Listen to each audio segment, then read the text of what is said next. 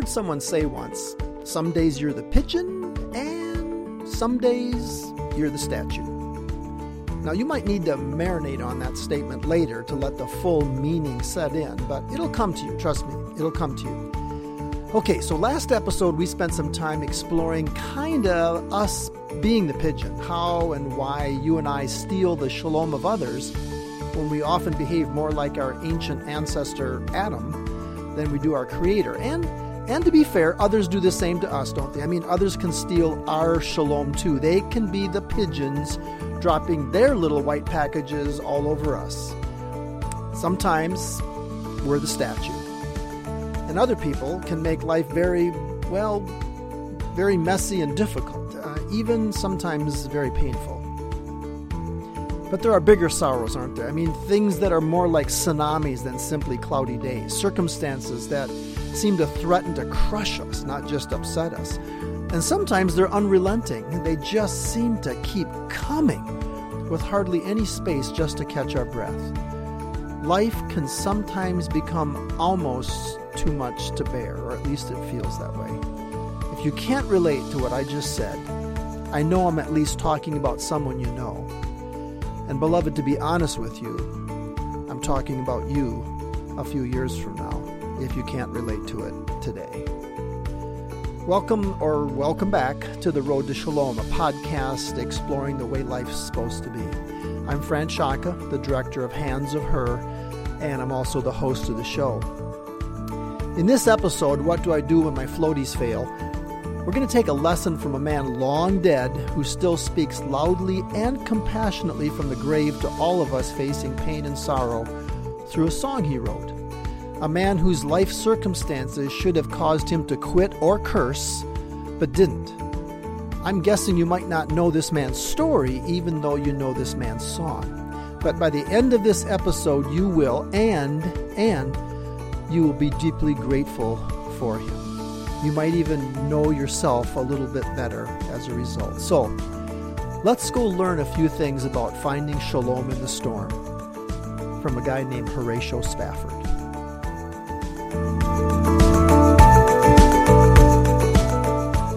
Take some time for us to spend looking at some men and a couple women that are dead that uh, wrote some hymns.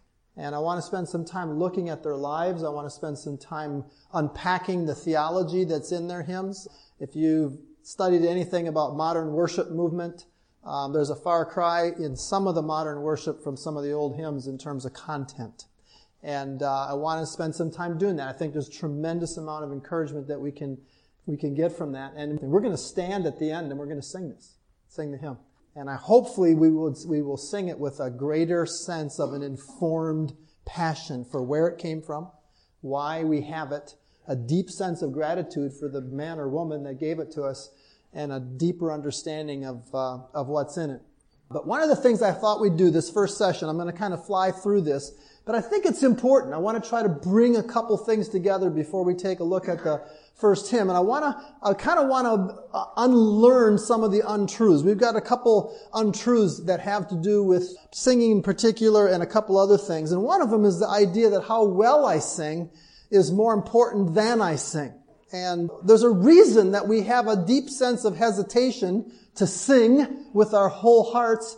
As I've gotten older, there's a couple things that have to do with the Christian life that sometimes are considered kind of either sissy or female things, and singing kind of falls in that nether zone in between there. And we have a hard time sometimes, particularly if we're in a mixed group, it's almost always the female voices that you hear. If you've ever been to a Promise Keepers conference, then you know the, the deep movement of God that you can sense when a group of men sing together. But as a rule, we have a hard time doing that. And part of it is because we believe this. We believe that it's more important how well we sing than, than that we sing. And there's a reason for that. And the reason for that is that the fall in Genesis 3 created a relative world where everything, including people, are graded by their peers rather than by God. Uh, I'm not sure if we've processed this, but this is true of everything from cellular download speeds to national football championships to ACT scores, to dance competitions, track and field, everything. Everything. is we live in a graded society, and so we tend to think how well people sing. We put ourselves on the continuum and end up coming out feeling on the, on the short end. That's, that's one thing that's, that's not true. It's not true. How well I sing is more important than I sing. Second untruth that I want to look at is that idea that singing is kind of optional and peripheral rather than essential and central to life. That singing is kind of optional and it's out there. It's really not at the core of life itself. And th- there's a reason that's, that's not true. A couple reasons. It's a common thought. So it's a humanistic thought. A guy uh, named Voltaire thought this back in the 18th century, made a statement that I thought is really interesting. Anything that's too stupid to be spoken is sung. That's a, that is a stupid statement in itself. If you, if you understand some things about the ancient past, the laws of Greece were sung. In an oral culture, singing was a powerful form of memory. A historian named Herodotus wrote nine volumes of history, and they all were written to be sung. Uh, much of the history of the Old Testament, much of the Jewish history was involved in, in song. All right. That was his idea. That was Voltaire's idea. It was wrong. And I think the reason this is so significant for us is we live in a culture that deals with listening.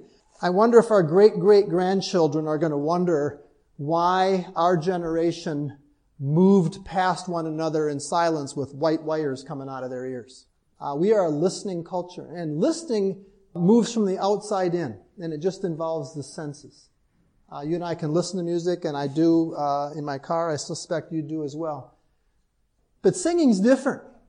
Singing moves from the inside out, and it involves my heart and mind.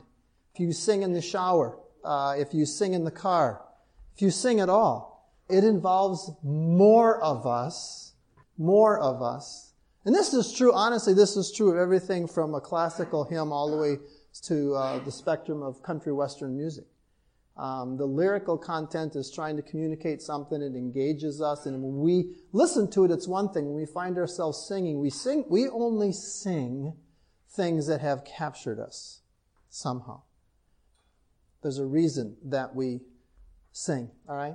And if you look at our Bibles, beloved, about 8% of our entire Old Testament involves the songs of others, the prayerful songs of others. Not just the Psalms, but if you go through the book of Exodus, you go through the book of Judges, there's people singing. It's a big part of the Bible. And this is the part I want to focus on. Singing seems to be the spontaneous response of creation in the face of the work of God. If you go to the book of Job, when God's got Job pinned against the mat and he's grilling him about trying to help him understand that he's in the dark in terms of his understanding of God himself. He says, were you there at the beginning of creation when I made everything and the sons of God sang? Were you there? And we kind of get hung up on the, the heaviness of what he's saying to Job in terms of his rebuke. But the subtle fact that's kind of buried in all of that is the fact that when God spoke the universe into creation, there was a celebratory singing going on in his he- in heaven. Even the fallen angels understand this. And this is a whole investigation that we can't go into. I don't mean because we haven't got time. We haven't got any information. We don't know what all the demons knew before they became demons what they experienced. And I talked to an Old Testament scholar that said that if you trace pagan worship all throughout antiquity, there's certain similarities in the way they construct their temples and the way they construct their places of worship that indicates that it's a mirror of maybe what was in, in heaven. That there's so much similarity that there's got to be some common source. I mean, to me, this is a huge thing. The demons are the only ones that get Jesus' identity right. They get it right every time in the Gospels. You know why? Because they knew him before they fell and before he had a body. I mean, that'll fry your circuits, but th- that's, that's the reason they always got it right. I know who you are, they said. So all of creation sang. All of, of all of the hosts of heaven sang at, at creation. All right. Then you get Moses and Miriam And all of Israel singing, they're singing at the fall of Pharaoh, right? It's the first thing that happens in the book of Exodus, chapter 15. They start singing. Miriam starts dancing and gets the women of Israel dancing and they put it to song right away. Celebrating what? Celebrating God's victory. Alright? There's an angel that appears to some shepherds and pretty soon the whole sky's full of angels. And we gotta be careful, beloved. We gotta be real careful with this one. I think we have this unconscious idea that what happened in the field that night was kind of like a very sophisticated Christmas program. That these angels all rehearsed this, and they said, gosh, it's a week away, man. I just can't remember my part, you know, I just, uh, I don't think that was it at all. I, I think that is, is totally spontaneous. Angelic hosts rejoicing over the work of God in redemption that got to this point. God's plan for the fullness of time to unite all things in Him, things in heaven and things on earth, was at its crucial point, the incarnation. And they just are celebrating. They're just celebrating. Singing was the last thing Jesus did in community before His crucifixion. The gospel tells us that after He laid out all this stuff, who's going to betray Him, all this sort of stuff. Judas had gone. He wiped, he had washed their feet says they sang a hymn and went to the garden. Singing was a big part of Jesus' life, all right? Paul says in Ephesians and Colossians that singing is what evidenced the presence of the Holy Spirit in the church of God. A church that sings is a church where the Spirit dwells. And I suppose the inverse of that is true. A group of God's people that cannot sing may not possess the Spirit or have not given the Spirit freedom. Um, singing was one of the things that he said is a, a byproduct of, of the filling of the Spirit. Third untruth is that my spiritual life is private and personal. Right? This is one of the unfortunate byproducts of marrying Christianity and democracy. You know, we've got a, a, a, political system that's based on individual rights and privileges, and sometimes we, we take our spirituality and put it over in that same camp. And really, the opposite ends up being the truth. True spirituality exists in community. You see that in probably the clearest in Paul's teaching in Corinthians when he said, when one part of the body suffers, we all suffer. Rejoice with those who rejoice. Weep with those who weep. Though we are many parts, we are one body. Uh, this is true of, in terms of solidarity with our brothers and sisters across the world that are suffering, but it's also true of us as a community here that have gathered together. And the second thing, and I've taught on this before, but God's work in my life, God's work in your life is always for the benefit of others. Uh, we've even made our sanctification our own deal. The Holy Spirit working in my life is for me. It's to help me have a better marriage, a better whatever. That's not true. That's partially true. But Paul makes it very clear that we've been comforted so that we can comfort others. He says that in 2 Corinthians, the first chapter, verses 3 and 4, that the comfort we ourselves have received in all of our affliction, we're able to comfort those in any affliction. In this room, comprehensively in this room, I think is, is the means of, of ministry to anyone else in this room. That if you take all of us in this room and look what we've been through in our, in our personal lives, there's not a person in this room that can't have someone in this room minister to them with integrity and, and with empathy and understanding. I saw that last March. Um, Two or three men in this room came up to me as soon as they found out I had prostate cancer and talked to me, gave me phone numbers, gave me insights, offered to meet with me. And that's true, beloved. Part of what you and I go through is for people we've yet to meet, which is the opposite of thinking that my spiritual life is personal and private. Now, there's a few conclusions that we can draw from this, and this is kind of where we're heading. First one is that singing is a reasonable response from a redeemed heart.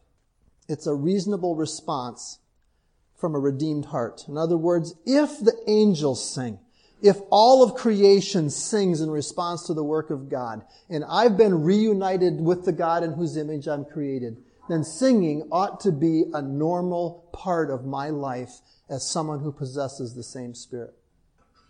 It's a normal response. It's a reasonable response of a heart that's been redeemed. And secondly, and this is the one I want to focus on for what we're going to do with the remainder of this time until March, is that like the songs, I think, of the ancient redeemed, the ancient redeemed, guys like David and Asaph and Korah, and the ones that, and Miriam and Moses. In the same fashion, the songs of the more recent redeemed are a gift to the church. They're a gift to us. And by that I simply mean, and this is something, you know, we, and I don't want to put uh, Horatio Spafford on the same plane as the Apostle Paul, don't get me wrong, in terms of inspiration. But in terms of a genuine gift to the church, to the, to the people of God, both of them are gifts to the church. Paul even taught that. He taught that to the Corinthians. He says, Apollos is yours, Peter is yours, I am yours, everything is yours. He said, these are all gifts to the people of God. So we can benefit from the pain, the suffering, the joy of others. All right. Think we're going to find that some of these folks are folks of like nature, particularly men of like nature. So we're going to start this morning. All right. We're going to take a look at some hymns. And my desire is that they would be a source of encouragement to us. And I picked this guy for a couple reasons. I picked Horatio Spafford, Horatio G. Spafford, we're going to start with him for a bunch of reasons, but one of them is that he's a lot closer to us and our experience in the last 12 to 24 months uh, than uh, other people that I've that I've studied. We're going to follow the same thing that I've done in the past. All right. We're going to start out with the world behind the hymn. We're going to spend some time looking at this guy, trying to figure out a few more things about him. Where, you know, what prompted him to write this hymn? It is well with my soul. We're going to look at the world of the hymn in terms of some unpacking some of the theology that obviously this man knew. And then we're going to take a look at the world in front of the hymn. What in the world's this got to do with us? What can we learn from this? A couple things about this guy. Some of you that know him probably know a little bit about him. There's one classic point about this man's life that ends up being shared whenever the hymn is sung in some churches, but I want to give you a little bit more. He was a successful and wealthy lawyer in the Chicago area in the 19th century. He was born in 1828 in New York, but he, he became a very, very successful lawyer and very wealthy lawyer in uh, the Chicago area. What about his spiritual life? Well, he hung out with a guy named D.L. Moody. That tells you something. Uh, Moody was the one that we, you probably know him from the Moody Bible Institute in Chicago, but he founded three or four schools and colleges around the United States, a couple on the East Coast. That's the one that's persisted. Amazing guy. Had, I think, six years of education. Had a passion for the poor of inner city Chicago and wanted them to learn how to read. But he was a friend of his, and, and, and other people that wrote about Spafford said he was a deeply spiritual man and very well acquainted with the scriptures. All right? In 1861, he married a girl from Norway named Anna Larsen, and uh, they had, had five children. Now, I want you to picture this as a father. We're all men in this room, so this is easy to do for most of us. Got married in, in 1865. About nine years later, his only son, Horatio Jr., died of scarlet fever. He was four years old. All right, a lot of folks don't know that. A lot of folks don't know that he lost his only son at age four. Uh, I've not had to face that. I've had friends that have. To lose a child is a wrenching thing. To lose your only son for a father is a, is a double, doubly difficult thing. That happened in, in 1870 a year later, he lost almost all of his investments in a thing called the Chicago Fire. Uh, 1871, the Great Chicago Fire happened, and he lost almost all of his investments. It was a terrible, terrible time. So here's a guy that has lost his four-year-old son, and he's had most of his finances wiped out. Certainly not all of them, but most of his finances wiped out.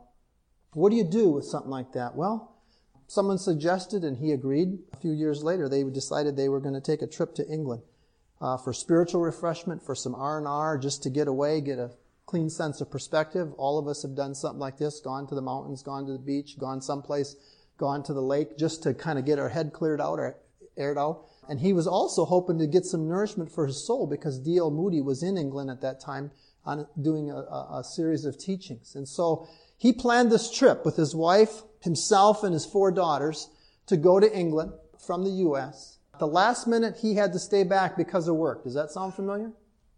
Does that sound familiar? And he tells his wife and four daughters, you go on ahead. And in November of that year, 20th, I think it was, the ship they were on collided with another iron sailing vessel. 226 people died. including all four of his daughters.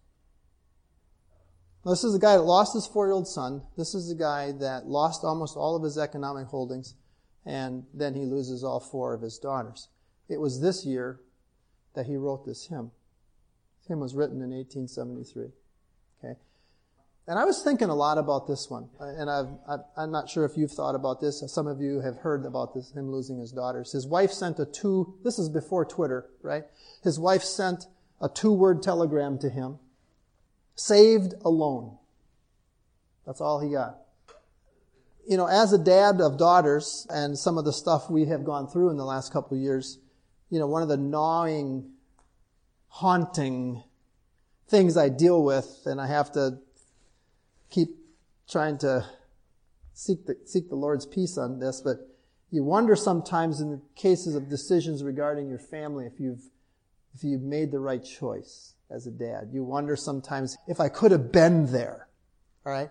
If his wife was saved, his four daughters drowned, any dad on the planet had to have been thinking to himself, if I had been there, I may have been able to save one or more of my daughters. And he stayed behind because of work. You know, and I don't want to Freudenize this guy make this more than it is. But I think we do a disservice if we think that he just kind of sailed through this and those kinds of thoughts didn't gnaw at him over the years. All right. Senses of regret, probably. But this was a very difficult thing. All right. The next seven years, they had three more kids. And then in 1881, he has another son of those three. That son dies of pneumonia. So here's a guy that lost both of his sons, lost four of his daughters, had his economic security wiped out, all right? And then they moved. They left the United States, moved to Jerusalem, and started getting involved with ministry to the poor. He died at, at age 60. I've lived longer than Horatio Spafford. And in 1888, he died of malaria serving the poor in, in Jerusalem. Okay, I think it's important that we understand this is the guy that has given us a hymn that gets sung in lots of churches. Uh, this didn't come out of uh, spending time at Starbucks in the morning with a latte and his and his Bible, just thinking about stuff and writing, or going to some mountain retreat. This this hymn came out of the fires of life. All right. Now I want to spend some time looking at the world of the hymn, and I think this is where we really get to see this man's heart, and we also get to see part of the reason maybe that God allowed him to endure something like this that found expression in a song that's found ministry in our hearts and in our in our lives. Starts out when peace like a river attendeth my soul. When sorrows like sea billows roll. Whatever my lot, thou hast taught me to say, it is well. It is well with my soul. And we're going to look at one point from each of these hymns. The first one, in the first stanza. Spafford separated the condition of his soul from the circumstances of his life. I'm not good at this, and maybe some of you can identify with me in this. The circumstances of my life often, in my mind, are the condition of my soul. So when people walk up to you and say, how, how you doing? Or how are you? Spafford wouldn't have said, oh man, lost my business, lost my daughters. This is what he said. You know, when peace like a river attendeth my soul, when things are good, when sorrows like sea billows roll. And it wasn't just that his four daughters died in sea. That's what a lot of folks think. That's what the point there. Sea billows rolling is one thing after another, after another, after another. He said, Whatever my lot, thou hast taught me to say, it is well, it is well with my soul. He understood, I think, Paul's metaphor, the jars of clay, which is a really powerful metaphor. We usually talk about that in terms of our weakness and God's supremacy, but if you keep reading in 2 Corinthians chapter 4, Paul says that we are afflicted in every way but not crushed, perplexed but not driven to despair, struck down but not destroyed. Spafford understood something about life, and, then, and we're going to see this all through this hymn. Spafford understood that life's difficulties are part of the normalcy for a believer. It's the normal Christian life because he understood Genesis 3, I think. He also has, seems to have learned what Paul called his secret. I've learned the secret that in whatever state I am to be content, I know how to abound and I know how to be abased. I've learned how to face any and every circumstance. And Paul wrote that, beloved, from a prison cell. You know, there's something in the soul of that man that was similar to the soul of Spafford that he really understood that about life. Second thing, and this is, I'm not sure, this is probably just my own neuroses, but he really, I think Spafford believed that Jesus was in the boat with him, not in the sea. What do I mean by that? I sometimes feel like God's, God's out to get me. Didn't give enough, didn't pray enough, didn't read enough, didn't minister enough, and consequently God says, alright. And I think when you look at that story about Jesus in the boat asleep, you know, my tendency is to think it's him that's messing with the ocean rather than seeing him asleep in the boat. That he's with me rather than against me. And Paul, I mean, this is the clear teaching of scripture. If God is for us, who can be against us? He who did not spare his own son, but gave him up for us all. How will he not also, along with him, graciously give us all things. And I think Spafford seemed to understand that, that whatever my lot thou hast taught me to say, taught me to say, I've learned it. I've learned it. Uh, is well with my soul. Second stanza, though Satan should buffet, though trials shall come, let this blessed assurance control that Christ has regarded my helpless estate and hath shed his own blood for my soul. I think this is huge. Spafford understood that the destination of his soul rested on what Christ already knew about him, not what Spafford might do. What do I mean? Spafford said that it was his helpless estate that Christ had taken and paid attention to and shed his blood for him in his helplessness. Paul makes that same statement. While we were helpless, Christ died for the ungodly. All right? Look up here once. I, am not sure if you've ever really wrestled with this. All right? But I hope that you've come to the place where you are not a Christian because you want to be a Christian. But you are a Christian because you have absolutely, positively no other hope. And it's bigger than he chose me and I didn't choose him. It's, that's not what I'm saying.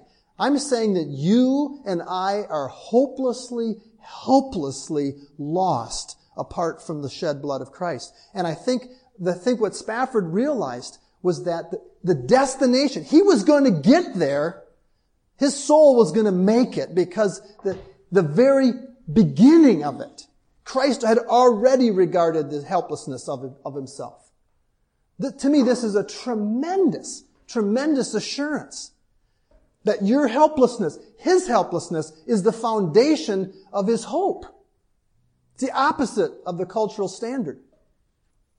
I mean, if there's anything, anything that I'm responsible for in regard to my justification, dealing with my guilt and my sin, I am damned.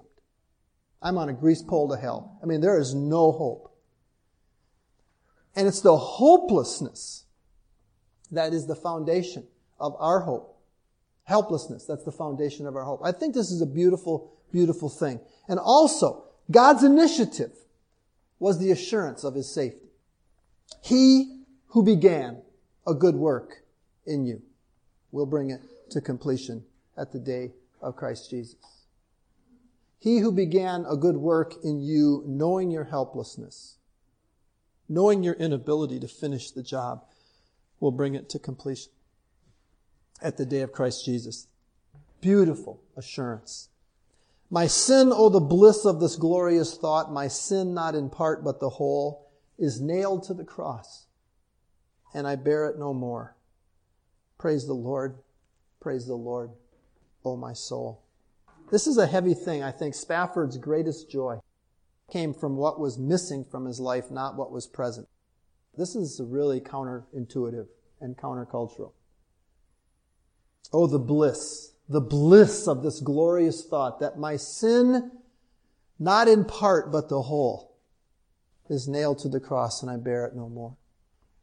His guilt was gone. And the absence of guilt in Spafford's life seemed to balance out the loss of finances, the loss of children. And I'm not saying he sailed through this. No, no dad sails through this. You know, for a, a, man of integrity, the loss of business is also the loss of the ability to provide for a family. And so there's all of that going on as well, and as well as the loss of his daughters. But I think the safety of his soul remedied the sorrow of his heart. There was a, a balance there. Your guilt, my guilt, is gone. The Living Bible translates a passage in Colossians. I memorized this when I was really a young man. And I've never forgotten it because it's so powerful. It says, Christ has brought you into the very presence of God and you are standing there with nothing left against you, nothing that he can even scold you for. That's the bliss. That was the absence of guilt rather than the presence of stuff. And I'm not sure in our lives, in your life, is there, is there, is there, when you think of, is it the presence of things? Is it rather than the absence of guilt that is your source of joy or what you try to make your source of joy? You know, the older we get, those of us that are in that club, the more we realize that things just don't satisfy. Things just don't do it. Things, you know. I remember reading someplace that said if you live long enough, long enough, life will trash your trophies. And I thought that's really a good way to put it. Matter of fact, I saw that when I was teaching at Briarwood. I was there for 11 years, and they had a pretty good uh, sports program back in the day there. And uh, I remember one day I saw a whole box of trophies on a table in the teacher's workroom that were on their way to the dumpster. And the reason was is there was only so much trophy case space and they had outgrown the space and so they had to go through and kind of weed out the trophies that they could get rid of. But having taught for 25 years in Christian schools, I know that at some point in the school's history, there was great celebration and all kinds of screaming and yelling and holding up this trophy thinking this is the greatest thing since sliced bread. And it ended up in a dumpster long after those men and women graduated. Uh, and that's really true. It's really true here is that the, what's missing from our life and you and I need to celebrate this. If you haven't today, when you get in your car and you're driving up or down 280, whatever, thank the Lord that your sin, not in part but the whole, has been nailed to the cross and you bear it no more. Praise the Lord, praise the Lord, O my soul. The last thing he said, O Lord, haste the day when my faith shall be sight, the clouds be rolled back as a scroll, the trump shall resound and the Lord shall descend, even so it is well with my soul. I think this is really cool because it's something that I've been teaching a lot lately about the story. If any of you have been in any of my venues, you know that I have a passion about the story. And Spafford really captures that idea here. His longing was for the end of the story, not for a better next chapter. You know, in our culture, sometimes in our thinking, we buy into this idea, if I can get through this, it's going to be better on the other side. You know, the next chapter is going to be good. Next chapter is going to be better. Can't get any worse. And Spafford longed for the end of the story. Now he didn't, he didn't sit back and be idle. We know that. He gave his life to the poor near the end in, in Jerusalem. He's buried there at Mount Zion Cemetery in Jerusalem. Wished I'd have known this a few years ago. I was there. I would have liked to have found out where he's buried. But he, he longed for the end of the story. And there's a reason for that, a powerful reason. And that was that Spafford knew that pain and suffering and sorrow would be absent only when sin was absent. It's a clear teaching of the book of Revelation about the fact that there will be no more sorrow, no more crying out, no more death, no more disease, no more dying. But it's also the clear teaching of Paul in 2 Thessalonians when he's writing to these believers that are just being persecuted like crazy. And he basically says to them that God's going to deliver you from this when Jesus comes back. And that's the end of the story, beloved. And I think it helps us have perspective that it, Jesus, right? Jesus said, in this life we have what?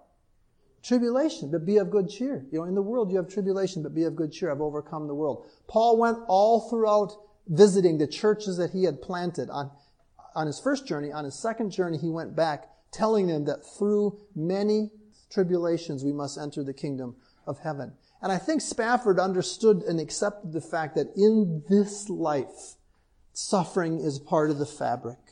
and he longed for the next, rather than just a better next chapter. Uh, I think this is, this is important for us. And I'm not trying to be a, a gloom and doom theologian, but I think sometimes we lose track of the, of the, the place that a solid theology of Genesis 3 should have in our day-to-day lives. The fact that, you know what, you know, what I have gone through, what others in this room have gone through, uh, difficult, you know what, but it's part of life on planet Earth in this side of the veil. And Spafford suffered more than I ever have, and by God's grace, I, I like to not suffer more. But uh, I wouldn't change anything at this point, right?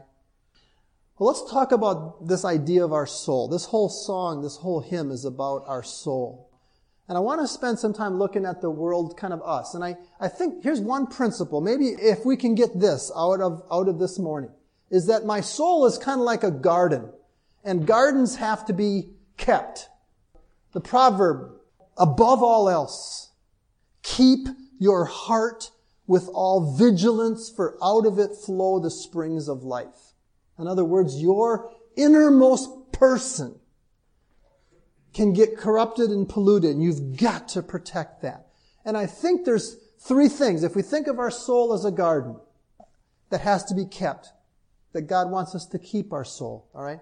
I think there's three things that have have to do with keeping a garden. One of them is just the notion of, of water and I look at the scriptures and I, I, see over and over and over there's these statements about God's word and our soul. I think the b- most beautiful one is in Psalm 19. It says, The law of the Lord is perfect, reviving the soul. Reviving the soul. And uh, I know that if you hang around me long enough, this is going to come out of my mouth, so I'll throw it out at the beginning. We've got to be people of the book. We've got to spend time in the scriptures. You and I do. Reading them, memorizing them, listening to them, singing them. Any way that you can get the scriptures into your head, do it. Particularly those of you that are younger. I will promise you, those of you that are in your 20s and 30s, you will need a deep well into the Word of God to make it. You're just going to. I have seen more and more believers, particularly in their 20s, bail from the Christian life, and I think one of the reasons is they have a very shallow connection to truth. Spafford had a deep connection to truth. He wasn't just a strong guy. He wasn't just a strong guy. His hymn is dripping with profound theology, which is based on a personal, intimate acquaintance with the scripture from which the theology came. He had something to draw from when he lost his business. He had something to draw from when he lost both of his sons. He had something to draw from when he lost his daughters. You know, a guy that just survives, I would have been encouraged, but a guy that ends his life in a malaria infested environment ministering to the poor after going through what he went through, that says something about his soul, right? Second thing we need to be careful of regarding our soul. And if it's a garden, is weeding it. Jesus talks about this in the parable of the soils. Matter of fact, I just heard recently, I forgot who it was, it was some real smart and famous Christian guy that you and I would all recognize if I remembered his name. He said that he thinks that 21st century American culture, particularly suburban culture, Christian suburban culture, is the third of the soils in that parable. And that's the one where the weeds choke it out. And Jesus mentioned three specific kinds of weeds that choke out a soul. One was the deceitfulness of wealth. The other one was the desire for more. And the third one was the cares of this life. A loss of perspective on the end of the story. The desire to rejoice over what I have rather than what's missing from my life, which was the sin and guilt. And the idea that, that wealth somehow will provide me with a sense of safety and security. And those are three areas of our lives that are constantly pulling at us. Third one is the idea of, of walls.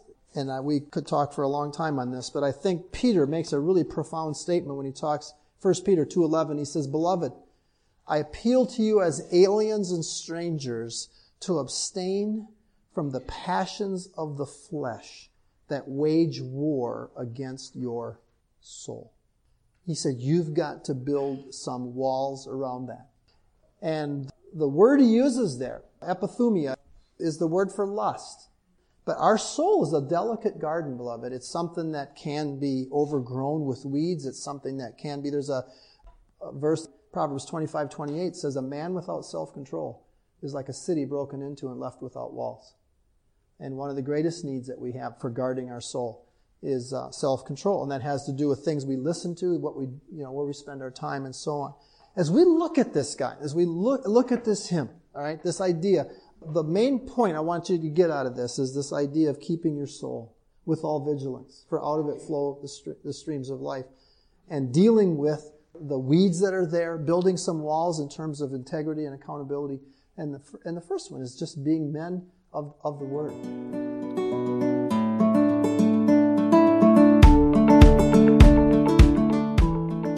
When shalom like a river attendeth my way, when sorrows like sea billows roll. Whatever my lot you have taught me to say, it is well. It is well with my soul. It's pretty sobering, isn't it? What it required from Horatio Spafford's life for us to get that hymn we so glibly sing in the comfort of our churches. But God wanted us to have that hymn, and and He also wanted Horatio Spafford to come to the place where the condition of his soul was not controlled by the circumstances of his life. And he wants that for me, and he wants that for you. Today, he wants it tomorrow, and he wants it the day after that. You know, years ago, I taught a young couple who were high school sweethearts. They married after college and within a few weeks discovered that she had cancer. After years of treatment and a miracle conception, they had a daughter, Gracie. They adopted a little boy, Jack. And while the children were still very young, Cindy, the wife, collapsed in a doctor's office and died on the way to the hospital. Danny, the husband, and I reconnected and have been very, very close ever since. You know, Danny's life parallels Spafford's in many ways. You know, one of the clearest ways to me is that he illustrates, Danny illustrates that God will never waste our pain. Our pain is always purposeful. God sometimes allows us to suffer so that we can care truly and compassionately for others that are in the same pain. You know, and Danny has used his story to build hope in countless lives. He still composes and sings, and by the words and music he writes, you can tell it is well with his soul. You can find Danny's music online. Just search for Danny Oertli. O E R T L I. And I want to close this episode with Danny's rendition of Spafford's hymn that we just looked at. I want you to listen carefully for the transition near the end. It moves from slow and sorrowful to joyful and fun. That's classic Oertli music.